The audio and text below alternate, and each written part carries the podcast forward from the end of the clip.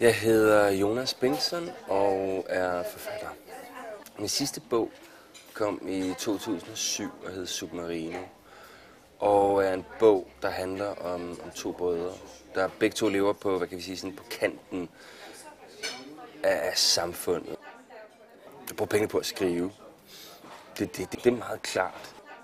Jeg er 34 i dag, og jeg har skrevet non-stop siden jeg var 26. Det er måske ikke så mange år, men, men det er stadigvæk en, en lang periode, hvor jeg ikke kan sige, at jeg har haft en måned, hvor at jeg havde sat tempoet lidt ned. Så jeg tror også, at jeg vil bruge de her penge på at, at, at indtænke mig selv lidt mere i den her proces. Det er første gang i mit liv, jeg ikke er, er potentielt på røven om tre måneder.